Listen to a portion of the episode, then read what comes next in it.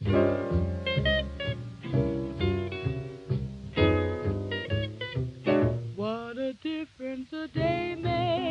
everyone! 長谷川淳です。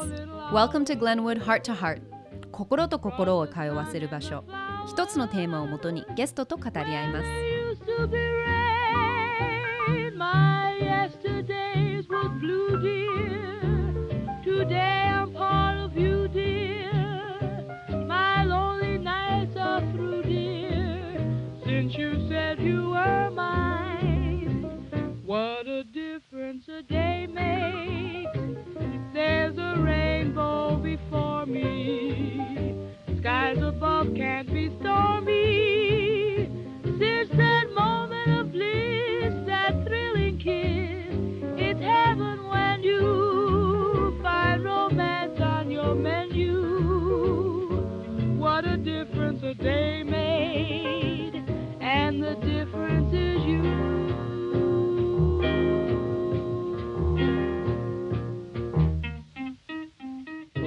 のテーマは Denim Geeks 日本語で言うとデニムオタク。今日はこの方と一緒にたくさんお話ししたいと思います。ドクターデニム本沢裕二さん。そしてスタイリストのドド千春さんです。ドドちゃんは2回目の登場です。こんにちは。こんにちは。こんにちは。よろしくお願いします。実はさっき、えーデニムちえ違うえっと違う違う違うえーベストジーニストベストジーニスト2018ありがとうありがとう第ドドちゃん35回大会です。おーお疲れ様でした。お疲れ様でした。三三人いましたね。参加してましたね。お疲れ様です。私と本沢さんが出会ったきっかけは今年のレッドカードのコラボはい。なんですけど、私勝手に本沢さんってレッドカードの方って思ってたんですけど、違うんですよね。違うんです。私も。なんか謎、ねえうん謎の仕事なのかもしれないですけれども、はいジーンズのプロデューサーっていうのをやってるんで、えー、すごい。ですから、ね、いろんな企業ともまあ企業と契約して、もうですか？はい、そへう。え。もともとは、えーっと申し訳ないですけどエドインさんで10年間働いてて、うんその後に6年間リーバイスジャパンで働いて、まあ、今14年目なんですけどユニクロのジーンズを立ち上げたとかは僕が5年間やってたんで。えあのちょうどスキニー。ーを作った時がそうなんですよね。はすごい持ってました。えー、そうなんうん、だ。うなんのですよね J ブランドがすごい流行ってるそう J ブランドが時にそうなんですあー同じような形のがユニクロで買えるって言って。持ってたすごいい。あれでこう一気にブレイクできたっていうのそういうだからプロデュースをやってます。はいじゃあデニムと関わる初めてのきっかけはエドウィンさんそうですね。ですか？企業で働いたっていうのは。それそのきっかけはもともとデニムが好きだったんですか？っていうのもあるんですけど、うん。自分って理系なんですよ。えで僕たちの時代って申し訳ないですけどバブルの時代なんです。30年前って。うんうんうん。で理系って学校卒業すると一流の会社行けるんですけど工場勤務なんですよみんな工場は東京にはないんで絶対ああに地方。僕はそれが嫌だったんでああ。のエドウィンさんを受けたんですね。あじゃあそういうエンジニアの職業を本選ばなかったってこ本社とですか、採用っていうところで本社の企画をできるところを全部受けてたんでそこで日本の企業だとジーンズはエドウィンさんがあってそこに受けに行ったっていう。えそれでも好きだったからじゃなくとりあえず。とりあえずっていうのもこれぶっちゃけですけどリーバイスさんはねうん。新規では雇ってないんですよ外資系なんでやっぱり。中東からしか取らないんでいきなり入れないんです。へえなのでちょっと今日も僕リーバイス履いてますけど 501を。はい。やっぱり501が好きでジーンズをやりは始めたやり始めたかったんでどうしてもリーバイスで働くの夢だったわけですよ。へえでちょうどじゃあ僕あごめんなさい。あどうぞすみません。はいあの巨人が好きだけど阪神に行ったみたいな。あごめん野球で。僕たちの時代結構このチームが好きだけどこっちに入れちゃったっていうことですよね。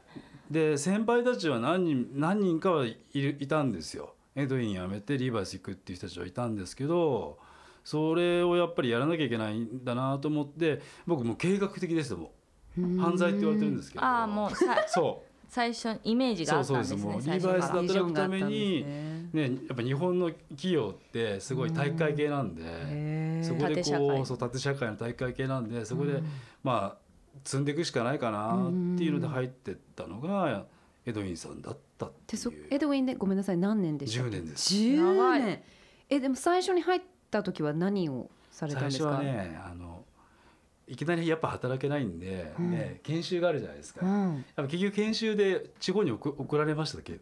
結局？結局。どこ？ですか？仙台に半年間やっぱり物流の研修があって自分たちで出荷するわけですよ商品を。うん。でその後にやっぱり工場が秋田とか青森にあるんでその東北の工場にな何ヶ月か行ってたっていうのがあって結局結局工場。まあ工場に行ってまし工場周り。た、はい、へえでさそのエドウィンさんのところで10年間その10年目の時にはさんはもうな僕ねブラッド・ピットのしてたんですか？503っていう商品を立ち上げる時にちょうどその商品をやってたんで実はもエドウィンでいうと503ってリーバイスの501みたいなもんなんですよ。うん。商品的には。うんうんうんうん。それをやってて僕あのすごいんですけど自分で言うのはあれですけど全国の会議をしてる時にこう1時間ぐらいその商品について発表しなきゃいけないんで喋らさせられるんですようん。うんでその後に一応もう辞めるってことは決まってたんで会社でこう大騒ぎになってうん僕1週間で辞めました会社。うん もうあのコンペティターに行くんだからっていうところで。おもう本当ねあの1週間っていうかまあ夜仕事終わるとこうパッキングしてこう片してってこう去っていくのをやっていくんですけども、すんごい大変でしたねそれがやめ際が。やめ際が。えでもそのビジョンあったって言ってたじゃないですか、リーバイスに行く。でもその10年間っていうのはのはビジョンの中に入ってたんですか？10年間、とりあえずエドウィンでこれまた日本的考え方なんですけど、うん。10年間やんないとはあ。3年5年10年って言われてて10年目。寿司職人みたいな。そうそうそう。あ10年目でやっと自分でもこれでまあ出てってやっていけるかなっていうふうに思えたんでうん。であと僕あの逆なんで英語全然喋れないんですよ。だからその学校もその行っててちょうどエドウィンで働いてる時にえ何のあの面接学校ですか？を受けるのはやっぱ英語なんで基本的に。あえリーバイス？そうですもう。ねあだからで会社の言葉も基本的に英語なんで。え日本でもです日か本でも。うー。んだからそれ今もですか？それは。それはちょっと変わってるかもしれないですけどもそういうのもあってこう仕事しながらちょっと時間抜けてって学校行って帰ってきてまた仕事してるっていうのもしながらやってきてやってきたんで、うん本当計画的です本当に。へ10年越しの。10年越しで。でそうちょうどフリーエージェントって言葉が出始めたんですよ。こう野球でいうと、ーうんうんうん。大リーグに行ってもいいっていう。う、ん。でちょうどイチローさんがそのぐらいだったんですよ。イチローさんがこう辞めてってでこうメジャーに行くっていう時に自分も辞めてったんで勝手に自分はイチローだと思ってたんで野球界の。勝手にですよ。いいですね。へへでまたびっくりするのはやっぱ外資系に行くともう全く違うじゃないえですか。そうですようねん。まああの上司のもうカルチャー方がが違うそうカルチャー違うんで、うん。もう女性の方が絶対多いんですよ。うん。会社って。リー。バイスって会社もあのギャップさんとかもいろいろやってきましたけどやっぱ女性の方が圧倒的に多いんで。素晴らしい。そうだから女性の方にどうやって気に入っていただくかっていうふうに変わるわけですよ。あすごい。そうですよね。日本の企業って男子の社会なんで。確かにらそこがまたすごいカルチャーのあれでであと会議中って日本の会議って一切会話とかないじゃないですかなんかやってる時に。で そうですねもうなんかなんか水も飲んじゃいけないみたいになるんですけどいきなりリーバイスの会議に出た時に「じゃあサンドイッチでも食べる?」とかっていうこうパパパってこう持ってくるわけですよ。あの恵比寿のガーデンプレスだったんでちょうど。へええー、あなんで食べないの？とか言われて「君」みたいな言われてこう「あーやっぱこうポジティブになるよね」っていう。いいですエドウィンのね時は人生どっちかというとネガティブにネガティブにこう見せ見せておきながらでもこうポジティブの練習をしててやっぱり考え方が違うんでもいやー怖いですねうん。ちょっと。うん。だから基本的に人生ポ今ポジティブですよ。よかった素晴らしい。じゃあリーバイスに入った時は本沢さんはリーバイスで何な何僕はい役きなりやっぱり501はやらせてくれないんですよ。あいじめなのかなと思ったんですけど。あ最初ねうん。あの今でいうチノパンとかやってましたとか。ああデニムじゃない。ノンデニムっていうノンデニムっていうじゃないですか英語では。うんうんうん。ノンデニムってデニムじゃないやつ、はいはいはい。コーディロイとか、うん。そっちの商品をやらさせてもらったんだけどそれがやっぱうまく売れてったんですよ。うん。でリーバイスでもやっぱり2年目3年目ぐらいになってくるきたら、うん。やっぱり本沢にじゃあねファイブポケットっていうか僕たちジーンズファイブポケットやるコアとかベーシックって言うんですけど、うん。そこやるってやっぱりあの4番打者とかなんで、リーバイスで言っても。やっとじゃあやらせるよ501よってやらせていただいてでやっと自分の夢にこうたどり着くっていう。えやらすって実際何をやるんですか？あのね501って変えられないんですけど、うん。その当時って日本がコーンミルズにコーンミルズってもうちょっと今アメリカの工場閉まっちゃったんですけどももともと501の生地を供給してきたところにまだ別注できてたんですよ。だから生地を一から作ってもいいよっていうのをももらえてだからそうアプルバルそういうものができて今は全然できないですよ。それで501の生地を作る日本のための501の生地っていうかアジアのための501の生地を作らせてもらってたっていうのがあってじゃあもうパターンから形からデザインまで本沢さんが形からデザインはいいいじれないんですよ一切もじゃあ本いじれるのは生地とああと加工。生地と加工。うんで僕たちはあの 3F って言うんですけど fit fabric finish ジーンズ業界だとそれのバランスがうまくいかないといいもんできないっていうのがあってうん。でその時にフィットと、えーフィットは絶対ダメなんですよもうマニュアルがあっても全くいじれないんで。フフィットってパターンのことそうですすねパターンは全くいじれないんで。ンででだったらファブリックっていう素材とさっき言ったフィニッシュって加工はやっていいよっていうのでやらせてもらってたんで、まあでも 3F のうちね2つの F 使えるんで、それはもうすごい勉強にやっぱなりますよ。じゃあデザインってことですか？あ一応僕たちがやっぱデザインになるんですよ。うん。一応 R&D になるんで、じゃあ自分一応のアイデアを出してこういうそうこういうファブリックだとこういう加工でこうやって見せたらこうやって変わるんだけどっていうのをこうプレゼンさせてもらって、でその独自の501を作っていってたっていう。はい。でそそれははえっとジャパンだけで売えー、ってとジャパンいるものだけだったんですけどその頃ってあのすごい日本の力が大きかった時代なんですよ。ジャパン社がすごいヨーロッパ社だとかヨーロッパのアメリカの本社までっていうふうに影響を与えちゃう時代でそれぐらい日本のマーケットっていうか東京のマーケットはすごいアメリカとかヨーロッパのマーケットにすごい影響を与えてたんでファッション。ファッションとしてそのジーンズで特にリーバイスのチームにとっては。あそうなんだから逆に会議日本の会議にヨーロッパのすごいチームだとかアメリカのチーム来ちゃうんですよ全員。員で日本でやってるの何なのっていうのを見に来てもらえる時代だったんで。何が魅力的だったんですかね？なんだろうなやっぱりそのこ、ま、その頃まで日本製作れてたんで、日本で物を作れてたからやっぱり日本で物を作るって今日もジーンズのお話しされた時に、やっぱ日本で作るってすごいよねっていうのをすごいなんだろうな言われた時代だったから余計来たかったんでしょうね見たくても。もだすごいいい時代だし。それ何年ぐらいですか？2000えちょうどだからえっ、と14年引いてだから17年前だから。あじゃあ2000年ぐらいですね。すごい。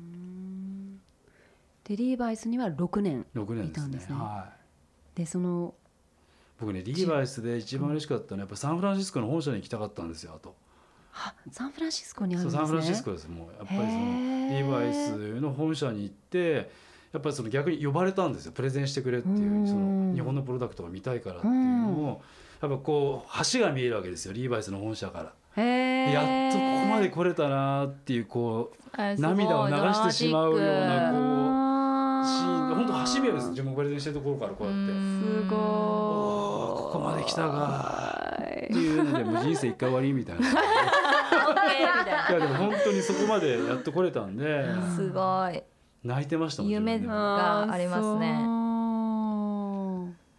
すごいびっくり。サンフランシスコにあるんですね。あります。なぜなんでサンやっぱりフランシスコなんだろサンフランシスコはだからもともとほらあのこれですね。金が取れてっていうのがあって、そこでこうああいうふうにジーンズのブランドがいっぱいできてったんで。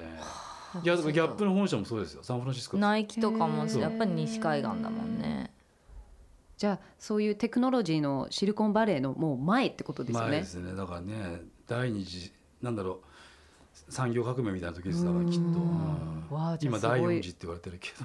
歴史あるブランドですよね。多分アメリカの人が余計リーバイスのこと知らないんだと思うんですよ。あそうそう僕たちはすごそうか。い日本人なんか当たり前すぎるっていうか。あとお父さんのジーンズっていうそうね、うん、言われてるんで。確かに確かに。ただ日本のマーケットはやっぱりその若い人もそうだし一番ファッショニスタにやっぱりリーバイスが一番支持されてたんでそういうのもすごく海外のリーバイスの人たちにとっては刺激的だったんでしょうねっていう。確かに確かに、だってドドちゃんもリーバイスがやっぱりもう。なんだかんだ。もうキングですね。なんで？えもうなんか今やっぱりデニムってすごいブランドが例えばアクネとかうん。そういうちょっとデニムブランドじゃないこうまあデニムブランドですけど、うんうんうん。でいいデニムってすっごいいっぱいあるしそれ形から生地から含めて。だけど、あのポケットに勝てるものがないよね。あそうこのか。あのデザイン。うん。そうカモメっていうかアーケードステッチあれに勝て誰も勝てない。だからもうマイケル・ジャクソンに誰も勝てないって感じだよね。キング・オブ・ポップなんか。キングオブデニムって感じ。そこなんだ。ポッケなんだ。で私は行き着いた。うんだなってるほどね。いいデニムはたくさんあるし、うん。けど歴史がね違うしどうしても。まあ歴史もね勝てないよねそこは。でもデニム確かに。私の場合はお尻のシルエットをすごい大切に考えてるから、うんうんその時にねあのマークがやっぱりないとうん。ちょっとドキドキしないうんかなって思います。そうですね。あ女子的な考え。のマークはあの最初のリーバイスから変わってないんですか？ちょっとずつ変ちょっとずつっていうかもう変化はしてるんですか？変わってきてるんですけあどー。まあでも登録してからはやっぱりあれはだからもともとポケットに要はジーンズってすごいいっぱいブランドあったんですよもう。うん。で差別化するためにポケットにまず飾りステッチっていうのを入れたのとかあと赤タブをつけたっていうのブランディングを。とあとレザーパッチをくっつけてあったっていうのがリーバイスのやっぱり商標の登録されてることなんで。いやもう。あレザーパッチもそれオリジナルもそうそうです。つけたのはリーバイスってなってるが最初なんですね。あデザインってだから大切ですよね。ね。そういうちょっと赤いあのー赤いのもがついてるだけで。であと赤耳って俗に言われる耳耳ですね。これこれこれもそうリーバイスがもともと耳いっぱいいろんな色あったんですけどん。赤を入れることによってうちうちの商品だよっていうために赤耳ができたうんで。ん。なるほど。えーリーバイスで学んで今でも大切大切にしていることってありますか？今ねおっしゃられた通りですね。お絶対これ超えられないんですもんいずーっと何年やってようが多分ちょっとあと人生何年あるか分かんないですけども 多分行き着かないんですよ。ええちょっと待って諦めないでくださいよ。えなどういうことですか？あのリーバイスをポケットに勝てないってことですか？リーバイスを超えることは一生できないんだよね。まあでもそれぐらいリスペクトしてるってことですよね。ねうん勝て勝てないけど僕はできる限り頑張る そうそこですね。すごい、うん。え 6年リーバイスにいてその自分の会社を。そうです起こしたんですけどそれってまた外資系の悲しい話すると外資系って売れなくなってくるとうん何すると思います？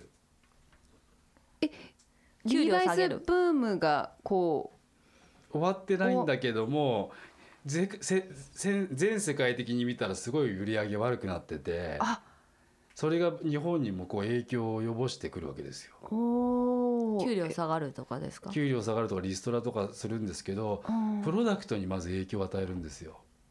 何？もっと安く？安く作れっていうのが出てだからクオリティを保下げろとそう。本当は Quality ne ver out えっとね Quality never goes out of style なんですけど会社のあれは。それじゃなくなってくるのを僕のところの最後の年ぐらいからどんどん言われ始めてだから今まではすごいやっぱ日本のリーバイスはキングのきブランドだからキングの生地使ってキングの付属使ってキうん。ングのところで縫ってキングのところで洗うみたいにやってたのがやれ生地の値段高いでしょあなた付属これ日本製ダメ中国製に変えてとかってなった時にもう自分の中でリーバイスじゃなくなっちゃうわけ葛藤ですよ。があるんですね。僕が作ってるものはもうこれはもうリーバイスじゃないっていう。ただ赤赤いタブとさっき言ったステッチが入ってるだけのものになっちゃうっていうのがあまりにも自分の中で残酷でもう。残酷だったらもう自分でブランドを作った方がいいやっていうふうにまあ思うわけですよ。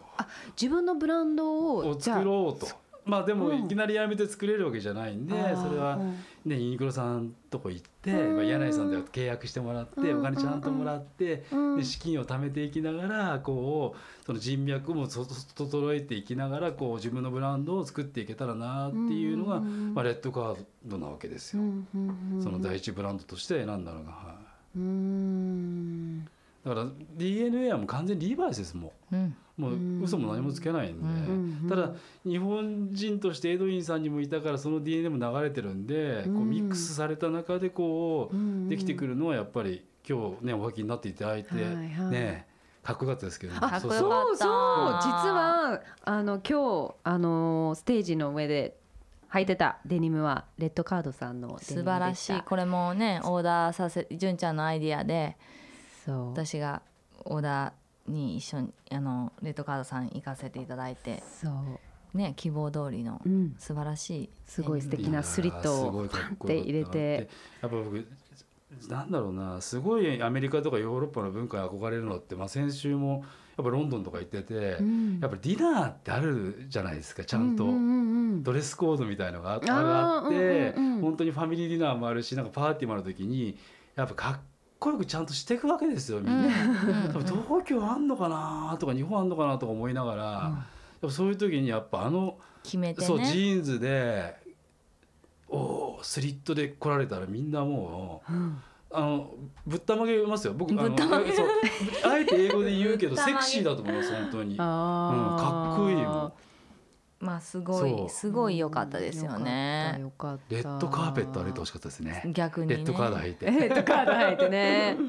ぐらいなすごいインパクト今日あったと思いますもん。うん。やっぱフォーマルっていうか本当にパーティーでもまあ本当ワーキーになれるんだなと思ったんで。うん。だって純ちんゃんレッドカードでコラボしたのもディナーデニムってあ名前つけてたもんね。そうそうそうそう。そう。なんかこうデニムってカジュアルなイメージがあるからそうじゃなくこうデニムを着てこうドレスアップできるそうですよね。あの、うん。本当に。今日ねちょっとねうん。かっこいい写真ね持ってきたんですけど。写真、うん。僕が撮ったわけじゃないんですけど、うんうん、これそのユニバーサルっていう YKK さんが今買った会社なんですけどね。アメリカの一番古いボタン屋さんなんですよ。ボタン屋さん。ボタン屋さん。でもそのボタン屋さんが作業の時どういう格好してたかってあってこの工場の現場の写真が写ってるんですけど工場で着てるこう服がみんなかっこいいんですよ。ちゃんとこう清掃してるんですよ。ちゃんとこうやこうこう変な格好してないですみんな。あーオーバーオールなそうちゃんとここう着ういう。てでネ本当だ。蝶ネクタイとかしてとかってして,、えー。してしてるんですよ。かっこいい。そうこれリコさんたちですからねあーすごい。クラシック、だから決して作業着い。作業してるけどかっこ悪い格好してなかったっていうのがあっていやだからそうフォーマルなんだろうなってある意味こうやっぱこうかっこいいですよ。これで作業するみたいな。うん。すごい。本当だ。だからアメリカの人って多分まあいろんな工場のやっぱ写真見させてもらうと、はい。やっぱその頃って結構つなぎ着てるけど蝶ネクタイしてるうんのがが普通なんでやっぱすごいなと思ってこう。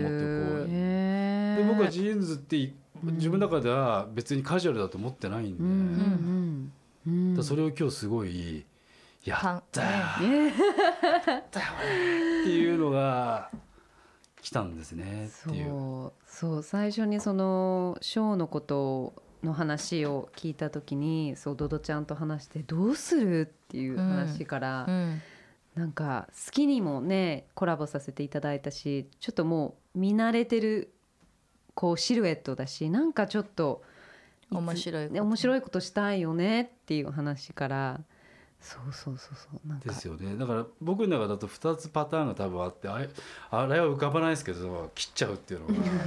であとはすごいなんかボーイフレンドみたいなのやっぱ履かないんですかねあんまりね。太いやつの本当にリーバイスの中古みたいな私？履かないですうん。それはやっぱりああんまイメージ的にないんですかね？ないかもしれないですね。うん。だからやっぱこういつもこうピシッピターっとしてる感じなんですかね？だからね。最近はちょっと気分も変えてね。なんかストレートデニムあ。なのでに今日のデニムそのアレンジしてもらったのも、うん。いつもの純ちゃんのスキニーではななくくててそうですよね。ちょっとだけストレート気味の。ものににアレンジあの切って、うん。横を太もものところまで切って。そうね。もうちょっとなんか緩みのある、うん。うん。のが最近気分かもしれないだけど、うん、ボーイフレンド？ボーイフレンドね。多分似合う体型じゃないのかも。うん。上がさ体型？細すぎると、ダボダボ。えそういうのじゃない？性格ってこと？性格。なんだろう割とピシッとしたいタイプなんですよ真面目で。あなのでさすが内面を読んでスタイリングえスタイリングしてるという。いやだからいや。デニムマインドリーダー。スピリッツ。スピリッツ。なのでその真面目な部分とあとピシッとしたい部分と例えば黒が多い黒の洋服着ることが多いとかもそうなんですけうん。どなのでこうスキニーを履いてる方が落ち着くんだと思います。うん気持ちが。なるほどね、じゃあ似合う似合わないとかじゃないんだ。うん、だって全然ボーイフレンドふ似合いそうですよいやもうね客観的に見ると。客観的に見たらもうだけどね自分が多分履いてて気持ちよくないんだと思う、うん。純ちゃんが、ううん。んそうかも、うん。ピシッとしたいんだね私。したいんだよ。そうかも。真面目なのよ。真面目なのよだからだからそうそうそう。50代になったらちょっとうんあまたね。れなのかな、うんうんうんそうかも。か40代か分かんないけど、うん、またちょっとこう変化があったとマインドに変化があった時にに。デニムに変化もあるかもしれないけど今んとこはまあとりあえずピタッとパンツだよね。まだ硬い、うん。へえ旅は長いですねこれ長いです長いねジーンズがジーンズとの旅が。ううん。ん、だから私ね一回20代もうハワイにいた頃はもう毎日デニムいやデニムショーパン、うん。もうそれがもうみんなのスタンダードだったんですけどで日本に来てちょうどあデニムのショーパンはごめん10代の話じゃあ今。あ今ハワイに行った時って。10代だ。10代10 10代代の話、ねうん。10代のハワイの話。今もハワイにいるからさ。あごめんごめんごめんごめん。10代のヒストリーとして。あそうそうそうそうそう。ショーパそう。ン今もだってショーパン履いてるじゃん。あ履いてる履いてる。そうそうだそうだ、んごめんごめん。であの日本に来た時はああいう20フレアデニム多分流行っててああいうそれこそあの True Religion、うん。True Religion とかうん。そういうデニムがすごい流行ちょってたのフレアにね。なってたね。そうん。でそっからなんか自分はこうもうちょっと大人のスタイルにこう変化してたんだけどやっぱりデニムイコール若いっていうイメージがあったからデニム一回自分のクローゼットからいつもうななくなっちゃったんですよ。でドドちゃんと会って3年前ぐらい、うん。なんかその大人っぽくシンプルに自分らしくデニムの着こなし方を教えてくれたのがまあドドちゃんで。ありがとうございます。そうそうそう。それからもう毎日もうデニムしか履かないみたいな。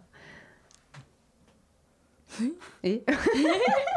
あまとまんない。ノーリアクション。ざわざわありがとうだからすごいレベルが高い次元で話してくれてるんで僕。いやいやレベル高くないレベル高くない高くない高高くなくてあどう浮かぶんであはいみたいな。どうでもいい話だったのいやいやでもア。メリカの人って本当にショーパン履くじゃないですか若い時って。うんもう,、うん。もうなデニムのもうデニムのショーパンだよねとかもう、うん。でもデニムのショーパンもねあのリーバイスさんこれがないと可愛くないんですよ。あーそっか。って思っちゃってる。うーん。ね。カモメ。カモメ。ん？な何の話？ちょっとドドちゃんに振ります。あはい。ありがとうございます。11月にはい。初めてのはい。スタイル本はい。を出すんだよね。はい。しかもタイムリーに丸ごとジーンズのわ本。はいそうなんです。タイムリね最初、ん。その本をなんか出すうん。話、ーうん。出したいんだよねとかっていう話、すごく覚えてるんだけど、うん。最初からデニム本っていう話じゃなかったと思うんはいだけど、はい。どうやってうん。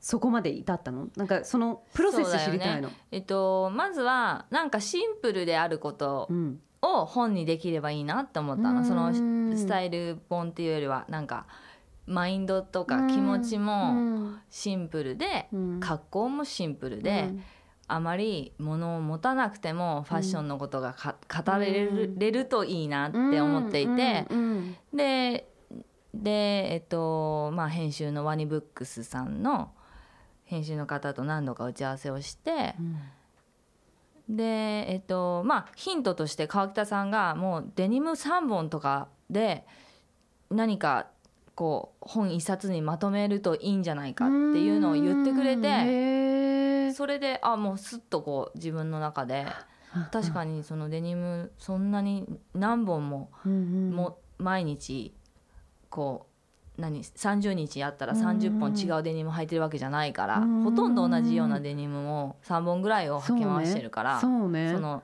ねワンシーズンっていうか。ん、んうんうん。でそれでもうあじゃあそうしますみたいな。あじゃあもう全部デニムにしようってなったんだ、うんうーん。3本しかデニム出てこないんですかね。そうなんです。あ本当にそうなんだ。そうなのだけどそれにだからスタイリングがこうあったりまああとその体型別の話があってうん。こういう体型の方はこういう3本がいいんじゃないですかとあかーそういうページがあったりとか。うん。じゃあハウトゥーもあるんだね、まああったり。うーん。すごいナイスアイディアですよね。デニムってね本当僕からするとやっぱ本当難しいアイテムだと思ってるんですよそうなんです実は。よね。うんうんうん。実はすごい難しいアイテム。はい。で、きっと分かんないでい生きてる人たちがほとんどだと思うんですよね、うんうんうん。その女性の方って。うんうんうんでメンズのチームは勝手に思い込んでるだけなんで自分はこれかっこいいとかっていうふうにうん多分だから女子的に見たらこんなすごいいっぱいある中からどうやって探し出すのかなっていう、うそっか。そ男性のデニムの方がもっとシンプ絞られるって絞られることですかなのうにそれにすごいブランドも少ないし。あー確かに、で僕たちビジネスでいうと8割がやっぱりウィメンズでうん。20%はメンズって言われてるんでそれだけこう選ぶものが少ないわけですよ。うんうんうんでもウィメンズは特に日本っていうのはすごいじゃないですか。日本の。細いスキニーから、うんうん。ね、ワイドパンツまであるわけで。ね。でアメリカの人はあんま太いのなんて開かないじゃないですか、そうですね、うんうん、僕はそう思ってるんで、あのバギーとか、かああいうのを、うんそうねでも日本のマーケットってすんごい広い確かんですにね、まあ、い多分僕世界的に見て異常なぐらいフィットあるんで。デニムが。デニムのそのうん。まあそれだけデニムのことが好きな人種でもあるってことですよねね。本人は。うん。でもそこからどうやって漂流してる中で探すのかなっていうのが多分さっき言った 3, 3フィットぐらい僕もあれば一番いいのになっていう。うん。だから僕の時代って良かったのは多分選べない時代だったんですよ。そっか。そう。うん。501とだ俗に言うジッパーフジップフライの505だとか、うん。じゃあブーツカットの51だとかっていうもう決まった品番しかリーバイスにないんで、それどうするかしかもうないわけですうよ。んでそれを太く履くとか、うんちっちゃくぴったり履くだとかっていうのやってやってきたんで、うんだうん。からそういう推しは必要なのかもしれないですよ今ねそうですね。うんなんか情報がありすぎるとあんまりそうそう。かも。もっとシンプルに考えていいんだよっていう。考えてほしい。うん。うんそれはもう難しく考え本本出来上がってるんですか？はいほとんど。まああとは入稿するだけって感じなんですけど。うん楽しうみわそうすごえい。デニムの手入れってどうしてます？野沢さんとおどどちゃん。私はもう全然何にもあのバンバン洗って逆にあのでもドライヤーに。裏返しにして洗濯機に入れます。あそこはでも男性と考え方が全然まあ多分すごいオタクさんなので。ー オタクさん。そんな私の言ってることだ言ったらもう怒られそうだけど、うん、僕は違うんですよ。やっぱガンガン洗っちゃうんであ本当ですか？ガンガンよか洗っちゃうんった。だ裏返してもう、うんなんかなんかそういう時だけ僕女性になっちゃうんで、うん。なんかそのご飯食べた後とかに入ってた時になんか匂いとかついたら嫌だなとかうんそういうのもあってあとジーンズは本当に嘘つかないのはいい生地使ってるものって洗ってった方がすごくこう糸が締まってきた風合いが。良くなったりするんで。え色落ちとか気にしないですか？気にしないです。それはそれで味みたいな。リジットみたいなの入ってる時はもうこれは申し訳ないですけど洗わないんでやっぱりあやっぱり。そういうのは。えなんでなんで？これはなんで洗わこれはないんですか？今日やっぱ生なんで。生？生デニムって知らない？この生のこう顔を楽しみたいから。それは一生そうですね。生のまんま。洗ってっちゃうとじ人生変わっちゃうんでっていう僕言うんですけどでもいつか来ます洗う時がきっと。あき来るんですね、うん。それはもうへえ。えどういう時ですか？いやもう気分変わってやっぱあ水洗いしたやつでさらっと履こうかっていうふうになあー。まあ今は生を楽しみたいってことですよね。え私コラボしたあのダークデニムあれ生？あれは生なんですかね。これはね一応水が通ってるんで通ってるんです。あよ。ー。うん。生に見えるけどね。ね。うん。水通ししてるんで、うん。でねリジットって実際今日僕ちょっと持ってきたんですけどそれどれぐらい硬いかっていうのを。うわすっごいもう音がやばいよね。ね。これでもあの黒の黒のリジットですよ。これ洗ってないとこうなっちゃあらう、ん、ブラック。買った。うん、うんすごい。でちなみにこれもそうですけどこれストレッチなんですけど洗ってないとこういうバリバリ、うんうん、がもう効いてるみたいな感じですよね。でじ一番まあ硬いのは綿100っていうそのストレッチも入ってないでこれが一番ヘビーウェイトの14オンスなんで、まあ、ザ・リーバイスですよね。そうするとこういう形になるんですよ。でただ見てもらって分かるんだけどこうあやが立ってるじゃないですか、はい。デニムってあや織物なんでこの空間にこう白い糸横糸が見えるのはやっぱりデニムっていうのがあってそうするとこれもそうなんですけどやっぱ白い糸をが見えることを楽しい。楽しみたいっていうかそれをこう自分の中にあるんで。へだからこうマットじゃないそうっていうかです。だから凹凸に。一番好きなのは自分もリジットなんですよやっぱり。501って本来洗ってなかったもんなんで。リジットって何ですか？生。生。あ生。うーん。で生で色を見てどうするっていうことをいつもやってるんで。じゃあ生から始めるんですね。生から始めてってだからその代わり加工場に行ってこう洗ってもらってこういうふうに落ちるからっていうのを選んでくって。で今日はちょうどリジットを用意できたんでこう見てもらった時に本来はこのケージ変化何も起きてないんで。いや硬いです硬いですね。硬い。えでもでもこれを生のまま履いていくうちには柔らかくなっていくんですか？のりが抜けてったりするんで。洗わなくても、うん基本はのりでこう縦糸固めてってるんで。すごい。ね、デニムを着る女性ってなんで魅力的だと思う？急に来た。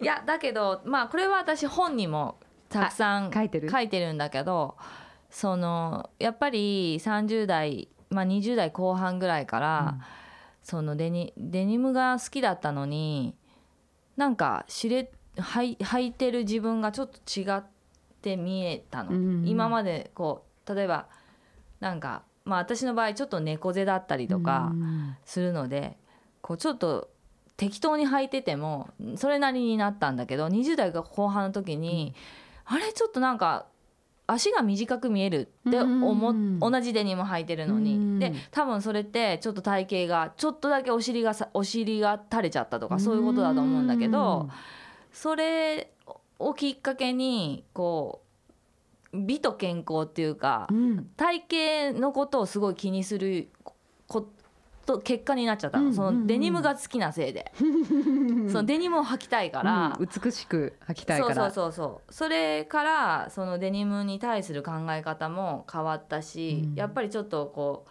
色っぽく着たいっていうかさ、うん。スタイルよく見せたいとか、うんうん。もちろんあるから、うんうんうん。今まではそんなこと考えたことなかった、ん。20代の前半とかは。うんなのでそういう意味ですごいこう襟を正すみたいなそのシャツみたいなジャケット着るみたいな感じでデニムを履くって私は考えてるからなんかすごい気をつけなきゃいけないことがたくさんなんか逆だと思いがちだよね。そうなの勘違いしてんのみんな。そうなんですよ。だから僕はジーンズってすっごい難しいもんだと思ってるんで、うんうん本当そうなんでそれにあの素晴らしいなっていうのはやっぱりジーンズが人を映しちゃうんですよ本当に。もう、うん。その人の生き方とかそういうのを全部。見えちゃいます。そうそう、うん。この人だらしないかもしれないなっていうのはやっぱりジーンズで分かっちゃうんで、うん履き方で。そえじゃあ本沢さんはそのジーンズを履いてる女性なんで魅力的だと思いますか？どういう時に魅力的だなってう思いますか？うんどんな風になってても結局かっこよく見見え見える人と見えない人がいるんで多分そのさっき言ったそのいろんなことだと思います。ああ、うん。そうかそうか。そうか気をつけてる。ととかうん。あとこう僕あんま好きじゃないのは気合入りすぎっていうのがもううん。ダメなんで、やっぱそののどんなに気合入っててもやっぱりジーンズでじゃ抜けてる抜けてる人と抜けてる人はやっぱこの人すげえおしゃれなんだろうなってまあ、いう。抜け感を出せる勇気みたいなのもありますもんね。勇気だよね。抜き感って一つ間違えるとすごいだらしがない。一つあの成功するとうんすっごい洒落て見える、紙一重。紙一重だから、うん。なんかそれのこう境界線をうん。超えてる人ってすごい、うん。うん。うん。いろんな意味で上手っうん。てことになりますもそんね。ね考え方も含めて。うんえじゃあその本ドドちゃんの本にうんそれも書いてある、書いてあるっていうかねあのインスタグラムでうん。質問をこういっぱいうんうんうんもらったんですよ、うんうんこのデニム本を。それを自分であのストーリーで応募して、うん。そしたらいっぱい来て、へー。ダイレクトメールが。あでそれをそこで本で本で答えるんだだけどうん。答えてるうちにもう自分が気をつけてることとかうん。っていうのがこうどんどん出てきちゃうじゃん。だからすごいこうかん余計に考えさせられたしあの向き合うことになったんだけど、やっぱりデニムから学んだことがたたくさんあるなっていうのをこうやればやるほど書けば書くほど出てきたって感じ。へえ、楽しみというか見たいですね楽しみですよね。デニムの未来はどうなると思いますか？デニムは変わっていくのかな？と差が出ちゃうかもね。だからあのうん。高いものは高いものがあるし、うんうんうん安くしやろうと思えばそのユニクロみたいだからに僕はレッドカードでやりたいのはやっぱりそのリーバイスの精神を忘れないでやっていくっていうことをしたいと思ってるんで、だからまあ生地もほら茅原さん使ったりだとかコーンの生地とか使うんですけども、やっぱりリーバイスが僕のいい時代に使ってきたものを維持していくことと、あと基本的に縫う工場もやっぱリーバイスを縫ってた工場にしてるんですよ日本の工場って。洗ってるところもそうですリーバイスが洗ってたところの工場を使ってる。あと付属屋さんっていうその糸糸一つ一本にしても縫う糸もそうだけどボタンもそうだし基本的にはリーバイスのやっぱ一番さっき言ったイケてたっていう時代のところを突き詰めてるんで、面でもそういうのは一切言わないんですよ。そうですよね。なんで言わないんですか？言っても女の子に分からないのかなと思ってるし言うことでもないのかなと思ってるんですそっかそっかそっか。えよっぽど好きな子じゃないとそうかもね。あとこう履けば履くほど自分のあ足の形になっていく時にやっぱりいいデニムの素材の方がそうなんです。いい仕上がりになるんだけどうん。そういうのってねそうです。だから僕は本当に好きだったやつが10年後でもやっぱ好きになっててもらいたいんでうん。全く好きかどうかわかんないですけれどもやっぱ捨てらんないっていうものを作っていかないと。そうですよね結局それが一番今言うね大事なことなのかなってう。いう。んえレッドカードはな 10, 10 10年ちょうど10年だ。ちょうど10年だアニバーサリーありましたもんね。で最初からはあのいたってこといですよね。そうですね。その最初のレッドカードのビジョンっていうのは何だったんですか？それはもうやっぱりリーバイスを作ろうっていうあれだったんでデビュー当時は本当に木端っていうさっき言ったあのリーバイスの本当に501が使ってる生地を使ってボタンフライだったんですよ。うんジッパーフライじゃないです。おおボタンナップですだから。うん。でもともと僕はボーイフレンドを作りたかったんで、うんうん。ボーイフレンドを作っていったのがレッドカードの始まりなんうですよ。ん。がもうほんと10年前です。うんうんうん。だからすごいじゅんさんとやらせてもらって歴史的に来たのはお二人に会うとやっぱりこのこれが生まれるんですよねっていうジあーーンズ。じゅんちゃんそうそうそうそうしたやでつだ。これあの今日内川君って茅原さんから記事屋さん来てくれてるんですけどはっきり言って記事一から作ったんですよだから。ねそうですよそうそう。ねこれもともと RPSA の記事なんですよ。うん RPSA の記事のストレッチの記事。RPSA も20年ぐらい RPSA 茅原さんの記事使ってるんで。あでも私イメージしてたのはペーセのこのかう。んうん。ちょっと固めのそうだよね。しかもこのダークブルー。あそうだっそうでたんですね RPSA の記事で横だけ伸びればいいんだけどやはり細いんです。好きになそうそうそう。我々にとってはうん。す素敵なスタイルなんでやっぱり。そうすると我々一般の人たちいる時にやっぱ無理だなっていうので、うん。じゃあ縦も伸ばそうっていうのでうんツーウェイにしたんですあそっかそっか。うん。生地だからこれこのコラボなかったら生まれないんでこの生地自体は。ニューテクノロジーだ。そう。だからすごいツーウェイストレッチなんだけどやっぱ綾目立っててきちんとデニムらしく見えて、うん。でこういうものがこうなくなるわけじゃないですか。鋲鋲って僕たち言われるけど、こうかリベットがない方があカジュアルに見えないとかっていうところをこうやっていきながらできてるんでなんかそういうなんかこうなんだろうな。いろんなものをこう逆にいつも教わるんで女性からそのジーンズを僕の場合には。本当にこうすごい悩むんですよそういうのでいろいろこう、ああリベットなくなっちゃったなーとかこう。あ ーまあいろいろ感慨深いってことですよね。ああいなくなっちゃった。やっぱいなくなるよねとかっていうのをえあと一つしいいですか？質問して、そのやっぱりデニムって岡山って言われてるじゃないですか。そそのすごいシンプルにそれはなんなんでなのかなっていうのをし教えてもらったことがなくて誰にもどうしてですか？どうだろうな。要はだから貝原さんの歴史って実はアメリカのコーンミルズと同じような歴史を歩んでってるんです、はい。実は。でかすりから始まってるんですけど着物そう。でもそあ着物から着始ま物からってるんですか？始まってるから。でも要は着物ってその当時はちょっと言い方違うかもしれないけどやっぱ作業着なんで、でリーバイスも作業着じゃないですか。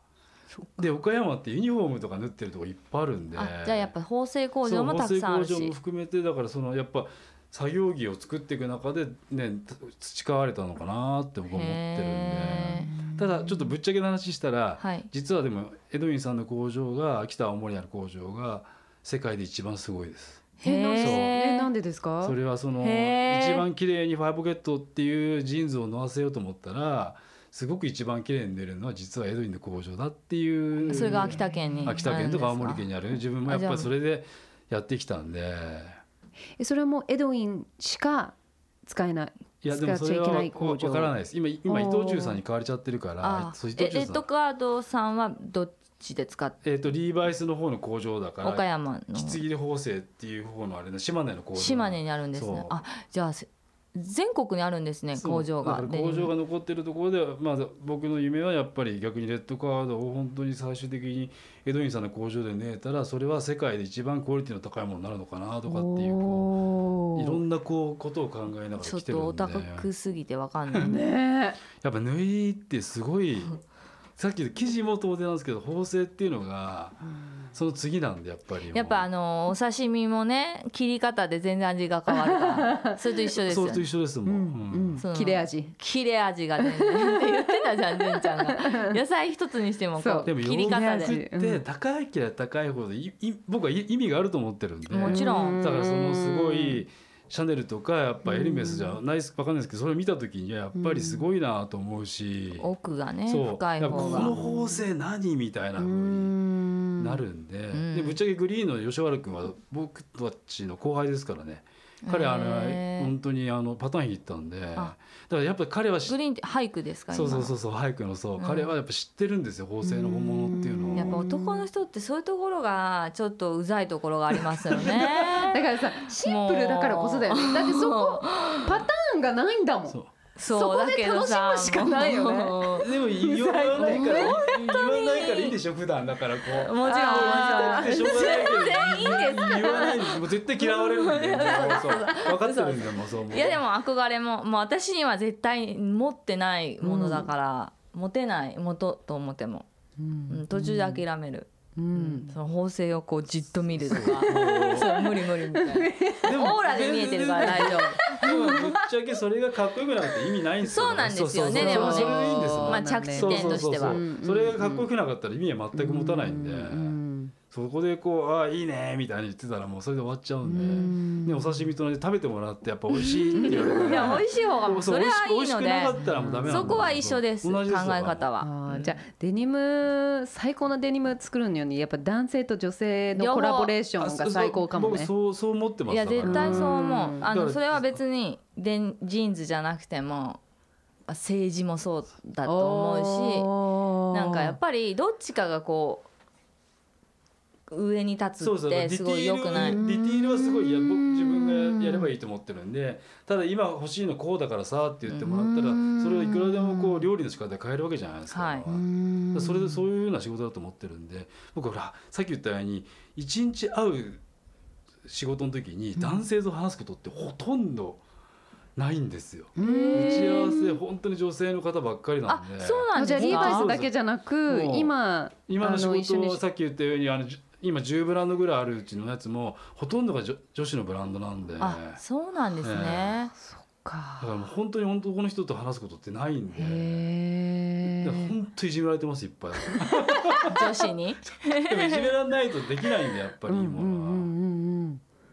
10ブランドやってるってどうやあでまあでもプロデューサーなんでやっぱそうん。の一個一個のディティールそのなんとかまではやらないですから。プロデューサーデニムのプロデューサーって実際どブランデどういうィンブことですランディングかを作っていってそのそのそう最初のコンポーネンツをそう作っていってプライスそうとです。とかもあとそのマーケットトをどうするだとかそういうのをやっていきなが値段とのバランスとかね。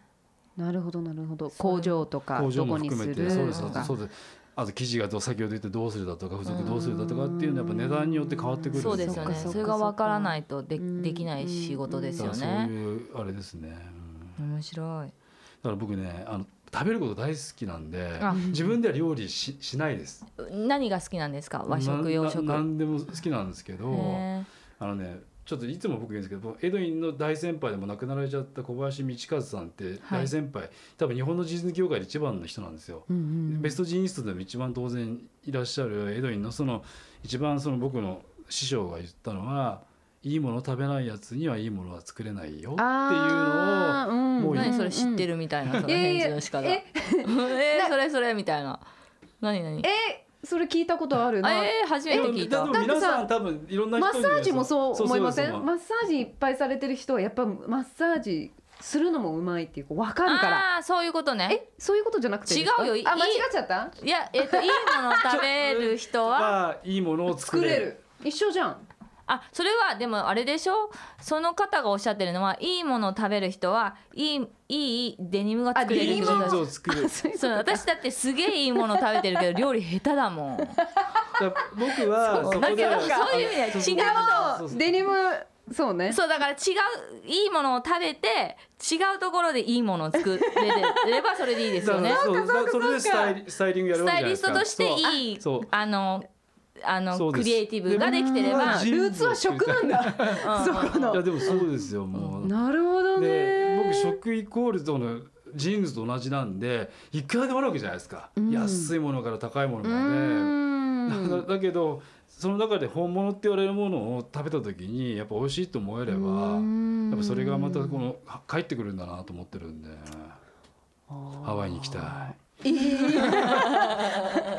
あの想像できない。ハワイでステーキ食べたい。あステーキ。あウウルフギャングじゃゃなくて。BLT 昔からあるハワイのステーキ屋さんってまだあんのかな？えそのさっき言ったウルフギャングじゃないみたいウルフギャングじゃないと思うんですけど。新しいもんねそれは。名前は？僕ねこう見えて結構すごいハワイ行ってたんですよ。すごい蝶ネクタイして。蝶ネクタイしてないんですけど。してない 今言ってしょうがないもん。で僕ねへハワイまたすごい思い出があって、うん。エドインを辞める時に今でもエドインさん残ってるんですけど広報の子が安藤君っていて同期だったんですうよ。ん。で彼とすごいそのブラビのこととかいろいろやってきて、まあ、エドインの辞めた子が結婚式だったんですよ、はい。ハワイで。はい。でみんなでこう会社休んで行ったんです。行ったんですよ。でその時に彼に辞めるっていうのをどこで言おうかなって思ってる時に オアフでちょうど彼サーファーなんで、僕奥さんみたいなんですだから一緒に行って僕 あー。僕ししない海辺で待っててそう待ってる方ね。でこうあそこのこうノースショアに行く時にこうパイナップル畑があるじゃないですか。はいはいはいあー通る。そうあそこで俺もう辞める？やべってえいうのとちょうど宇多田ヒカルのブームの時だったんで 宇多田ヒカルオクートマチックじゃなくてじゃない。もうあの僕ボニークラウド大好きなんですよ。えわかんないそれ。私も分かんない。なんですか？ボニー？ピンク？ボニークラウドえ？もう本当みんなに言うんですけど「俺たちに明日はない」っていう映画があるんですよ。あ映画？あそれ日本語タイトルなんですよのサントラなんですか？それで宇多田ヒカルがボニークラウドみたいに生きるからさっていうふうに曲があるんですか？あるんですよ。えそれ何ですか？タイトボニルその。ークラウドですよね。あごめんなさい。ボニークライドね。すいません。すいません。日本人なんで。え ちょっと待って。ね宇多田ヒカルのその曲があるんですか？あります。へでもその曲は知らない、えー。を聞きながらそれを言ったんですそうかやめる。か安藤君がもう宇多田ヒカル大好きで。違うなんか告白みたいじゃないですか？そうそうそう。でもすごいまあなかなかやっぱりやっぱり言えないんですよ。10年間同じ風に生きてきて。いや言うねタイミングないですよね。まあでもバッテリーみたいなもんだしさっき奥さんみたいなもんだしさそのサーミンやってる時とか待ってるわけだから。って言ったらどういうおっしゃ言った時にはもうショックを受けてたけどもね、自分の行く道行くしかないんじゃないみたいな話になった時にこうハワイにいたっていうのを思い出したんです思い出すし純ちゃん見ながらいやだからあの純ちゃんの純ちゃんっていいかわかんないですけどもやっぱり今 JAL のあれねはいはい。はい。そう履いてくれてるのを僕はわかるんですよ。あのボタンを見た瞬間にそうそうはいはいレッドカードを履きました。こうブラウザあの出る時画面出る時にちょうどボタンだけ見えうんうんるんですよ。うん。気に入るとそれしか履かなくなっちゃうから。そう。ねすごいあのずっと履いてますよね今でも。だから今日はあのゲストリストの村上社長いますけど僕はもっといじめられたいですねだからね。もっとジーンズ作りたいこのお二人の言われるあれをこう。おあ作りたいです。いろちょっといろいろいろんなバリエーションを作りたいよね。3つあればいいっていうのをーうん。なんか完成できたらなっていう。う。ん。あうん。そうだよ。っていうかドドちゃんその本となんかいやいやいやいやで。ももうレッドカードは純ちゃんの私はサポート役としてあの参加させてもらってるだけですごい嬉しい。うんでもそこがなんか今今ね本をかお書きになってこう、うん実地できるものがきちんと作れたら、ねそれが僕はリーバイスじゃなくて えリーバイス。あ。そう。まあレッドカードで本当は一番できれば、うん一つは達成なんですうよ。んだからカモメっていうかそのステッチがなくちゃとか言わこうないで。赤いのがないとみたそこいな。はもうギャルっぽく私でも二人同じ思いじゃないですかだからちょっと本当はリー面バイスが白いものを作れればいいんですよってね。で、ねえ本当もっと言ったら最終的にリーバイスが作ってくんないって言ってくれちゃったりしたらもうそれは私目標です人生の。うんでもそうやって僕も生きてます。いつかやっぱ本沢にやってもらいたいなってあいう。ふうに狙ってるところ一緒ですねじゃあ。うんじゃあ三人で狙いましょう。狙いましょうよ。もう。えううん。キングオブデニム。キングオブデニム。うん。ここで言っちゃった方がいい。言っといた方がいいから。うん世の中にこれをうん発信した方がいい。うん発信した方がいい。でもいつか夢は叶うかもしれないなと思って。いやもうもちろん。叶ってるじゃないですか。ね。生きてきたやっぱビジョンを持つのってやっぱ大事ですよね。そのハワイの安藤さんは今何されてるんですか？エドウィンでやっぱやってますよ。へえすごい。えこれからのビジョンってあるんですか？いやでもやっぱ同じですね。やっぱり僕は最終的にやっぱりリーバイス に戻りたいっていうへかリーバイスをができる人になりたいなと思ってるんで、本沢変えていいよってリーバイスをもう一回っていうふうに。それは真面目にもう大好きなでもファイブポケットって僕たちが言う何も変わらないこのコンポーネントって呼んでますけども絶対に変えられないうん。デザインをねもう一回できたらなとうんう思う。ん。いいですね。501もうマルチ501っていう結論になっちゃったけど最後。いやもうでも正直な気そうまあ持ちですもんね。そ。うん面白い。でもそのためにはあのやっぱ世界中飛び回ってないといけないんでやっぱ自分が一番情報を持ってる人間だっていうふうにしとかないと、うんやっぱそこに価値が生まれないんで。強みがね、うんそうですよだねから。世界中の今年が一番飛んでるんですけど本当にいろんな記事屋さん行ってその記事をちゃんと確かめて、うんうん世界の。そうですね。一番いいものをどうどうやえって使ってごめんなさい。日本以外でデニム生地いいの生地作ってるの？トルコもあるしあトルコ。ってすごいいっぱいあるんですよやっぱ生地屋さん。へでアメリカもないですけどあと中国もやっぱレベル上がってきてるから今言ってるコストのこと言われるけどでもここのレベルで作りたいものをやっぱ供給しなきゃいけないからうん。そういうものもやっぱり実際に生地屋さん行かないとわからないんうん。でそれを探し回ってるっていう。うん。じゃあ日本が負けちゃうこともあるんですか？それは今ないと思う。よかった。うんうんうんよかった。その茅原さんのクオリティっていうのはもうやっぱり世界で一番なんで。うん。そだから今回もこうこういう記事がパッとできできてきたんでもう。ああそっかそっか。これも海外早かったですよねでやろうとか言ったらもう相当時間かかるんで。うんうん。やっぱ今日内川君がやっぱすごい意心伝心なんですけど伝わるんで「はい縦も伸びる方がいいから」っていうふうに「うん。はい縦伸ばしますね」っていうふうにうん。やれるんでやっぱそういう時は日本語喋れるのはいいいいなと思います。っそうですねコミュニケーションが大切ですもんね。てことですけど。面白かったです。あれ？面？白かった、うん。じゃあ最後にちょっと本沢さんの、えー、とプロデュースしてるブランドをあのぜひ聞いてる皆さんに教えていただきたいんですけど。わおトップ3でもいいですよ。一番は当然レッドカードなんですけど、ちょっと今日これお土産になるのかどうかわかんないんですけどちょっと持ってきたんだよな、えあれどうしたやっぱ一番はレッドカードなんですね。そうで。す。はい。これタイムマシーンってそうすごい。そうタイムマシーンっていうブランド何やっててこれこれこれタイムユナイテマシーンッドアローズが出出してるすごい洒落てるあへのー。セレクトショップなんだけこれどことこ先ィ週大阪に初めてお店できてこれコーンミルさっき言ったホワイトオークのそのホワイトオーク工場の最後の生地なんですよ。何？ホワイトオーク場所場所。そう。アメリカの。場所ですよね。リーバイスの501生地作ってた工場が去年の12月31日で閉めたんですよ。えなんで買い取らなかったんですか？本田さん 声高くなっちゃった。裏返って。なんですよ裏返でそこの工場がその125周年で作って。これピュアインディゴって。本当ナチュラルインディゴなんですよだかえら他のはナチュラルインディゴじゃないんです合成インディゴですよあ染めて。る、うんあそ染めて。顔料がケミカルって。ことあの染めて。るものですよねはケミカルなんですけどこれはカリフォルニアの本当にあの僕たちでいう本当の藍なんでで染めててこのセルビッチが白いっていうこうそう赤赤が入ってないんですよ。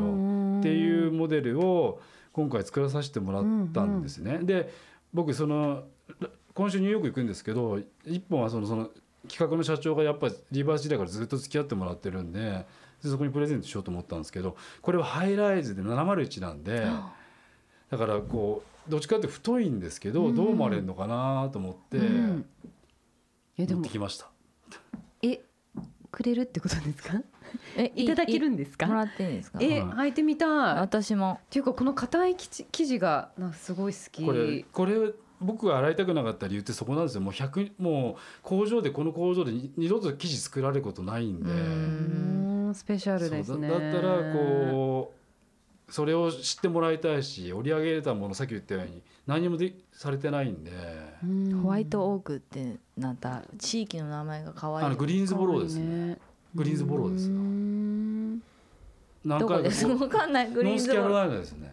うーん。ノーでそこがスキャロライナのグリーンズボローのホワイトオークホワイトオークっていう。どどもう一回言って山梨県の何々郡の何々町そうそうそうそうそう。そ うニュニューヨークから飛行機ですごい1列しかない飛行機だから 2, 2列だから要は真ん中にこうあって。あもうちっちゃい飛行機じゃないと。そう飛行機で1時間かけて行くんですけどその空港あでもニューヨークから1時間で1時行けるんだ。間。でも大体時間通りに止まらないで2時間ぐらい遅れて 着く着いたらタクシーボタンを押して呼ぶっていうウーバーとかそんなのなくてっていうところなんですよ。本当田舎なんですけどでもそこで501の生地は125年間作られてきたんで。でその生地を最後村上社長に買ってもらって作ったんですよ。タイムマシーンで。でこれ先週売らしてもらいましたやっと。でねサイズがですねだからえっ、とすごい太い。太いんですよ。ハイライズです。長い？長いです。だからアメリカ。まあ、701ってマリリン・モンロージーンズって言われてるんでそうですよねこういうのをお履きになったらどうなるのかなと思って今日持ってきたんで、えー、履いてみます。履いてみたい。26と27インチです。だからあじゃあ26が純ちゃんだね。ごめんなさい、うん。じゃあ私27オッケー。パターンはまんまでも本当リーバイスの701です、マリリン・モンローが履いて。るうん。キュッウエストがね。へえありがとうございます。ありがとうございます。大切に履きます。はい。そして本沢さんどこのブランドと？あそっか。でタイムマシーンだからレッドカードがそう10年目なんですけどレッドカードが10年目であってうん。うんうんタイムマシーンって僕もっとエゴがこうやってあるんですよ。はいはい。本当はもうオタクを全部こう出し切りたいブブランドでロクさんとやらせてもらってるからうんうんタイムマシーンっていうのがあはり,、ありますと。うんうんうん。ロックさんがじゃあ2番ですか？タイムマシーンが今タイムマ2番。シーン2番。これが2番。はい。はいでえー、ともともとその後ファイヤーサービスっていうのがもともとあってそれはもしかしたらもしかしたらどっちかっていうとユナイテッドアローズビューティーユースさんとかで言ってもらってるんですけど、若い子たちに履いてもらってるジーンズなんですうよ。うん知らない。ていうのがあるんで値段もその買いやすい1万2,000円ぐらいとかでやってるんですけどその3つが僕の中でやっぱ御三家なんで、あんだけブランドありますけど。うねん。で精神的には先ほど言ったリリーバイスの DNA がどれにも入ってるっていう。う、皆さんぜひ足運んでみてください。よろしくお願いします。よろしくお願いします。そして、はい。ドドちゃん。はい。えー、本はい。の紹介をぜひ。はい、えーザ・ドドジーン。3本のジーンズでスタイルは決まる。ワニブックスから出ますよろしく買ってください。いいつ出るんですか？11月中旬であと1ヶ月ですねだか。らおー。11月中旬。あれ今日10 10月の？15か。うんはい。本当にあと1ヶ月。あと一ヶ月。ベストジーニストそうですよ。ねえ。長谷川受賞。緊張してたけどね今日なんか。いやいやいつも緊張するから。ああいうステージ。これ緊張されてるんですか？いやすごい。日本。話すのが苦手なんです。なんかいや特にこう。多分か噛んじゃいけないとか多分思う思うんでしょうねああいうところ立つと、それが可愛かったん見ですけど。させていただいてて素敵だなと思うのはこうやっぱりこうちゃんとこう皆さんのね受賞されわかるるジュン様だけがこうやってるわけですよそうそうちゃんとこ周りのそう。残りの人たち。そうこうやってうーんとしてるのに。してない。すごい心から自分がこう嬉しいみたいな風にされてたのに。あ今日マスクされちゃったからもう。見えちゃってずねいろんなところが。でそそういうのが精神的とか心の壊れを出してるんだなっていう。いやもう出ちゃいますねどうしても。そういうもう。嬉しい。だからすごい楽しそうだったなと思ってこう。うん笑顔がね絶えなくて。いや本当に光すごい栄でした。い1回目にこう受賞してこうインタビュー話す時に iPhone の 音が鳴ったおスーツ着たおじさまが目の前で iPhone の歌あななりましたななったんですうんよそれにクックって笑いながらなんかこう答えたんですよ。それがすごい可愛くて、そうそうごめんなさい。あんまり伝わらないすごいタイミングだなと思いましたね僕だか持ってらあのますよね会場で鳴らすなよっ鳴らしすちゃうのごい爆音でしたよね音がね。本当本当すごかったんですよ。いやでも面白い。可愛かった。ありがとうありがとう。デニムも素敵でしたよね。素敵なデニムを作っていただいて。1ページとしてねこれから始まるというはい、はい。新しいまた始ジーンズがめましょうジーンズ人生始めましょう、ん。このトライアングルではい。ぜひ何か。目指せ。ぜひともあのマネージャー同士社長同士が話していただいて、ねあとはねお資金面でのお話をこうまとめていただきながらそうですよね。ね。ぜひとも本当ハワイに行って そこ一は回打ち合わせをしたいっていう。パイナップル畑で。じゃあ待ってますね。ねうん。あドドちゃんあのインインスタグラムのドドアンダーバー千春です。千春インスタグラムの名前ぜひ皆さん見てください。よろしくお願いします。本沢さんやってないんですか？インスタ僕ねすごい時代が遅れてるんで、ん。やってないです。へえやってほしい。やってほしいね。でも自分の商品を載せてもらっててこうやっていろいろ見てるんで、うん。えでもそのさっきおっしゃってくれたこととかをこう発信あそうそうそうしてほしい。そうあと世界回ってるじゃないですか。ね。なんかうん。ちょっとオタク。村上社長と話して僕村上さんってゲストリストの社長一応僕のマネージャーやってるんで、うんうんうんうんあのマネージャーと話しますだから、はい。うんえ。ぜひなんかオタクっぷりをもうそうなんそのガンガン出してる情報をいやいや私はすごい好きです、うん。見るのそういうの、ね。うんこう開けてはいけない扉を開けてしまうっていう、うんはい、うん。待ってます。興味ある。楽しみに待ってます。はい。喋りきれてないですよ、絶対そうだと思う、うん、多分100分の1ぐらいしか喋れてないですよね。それだけジーンズは奥がね奥深い深い。うん生きてるうちに完成がさっき言ったらできないんで、うんうんもずっと誰かが引き継いでってくれるしかない。アーティストですうんそうですねということでございました。うどうもありがとうございます、どうもありがとうございました。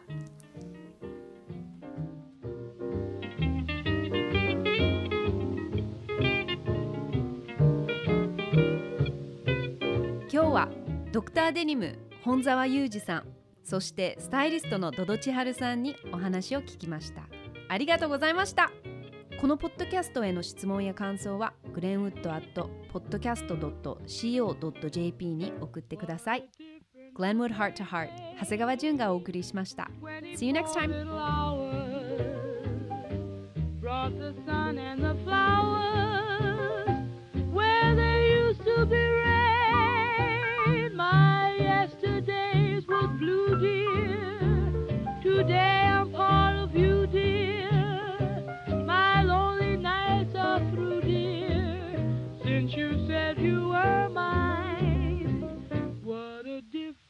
day makes.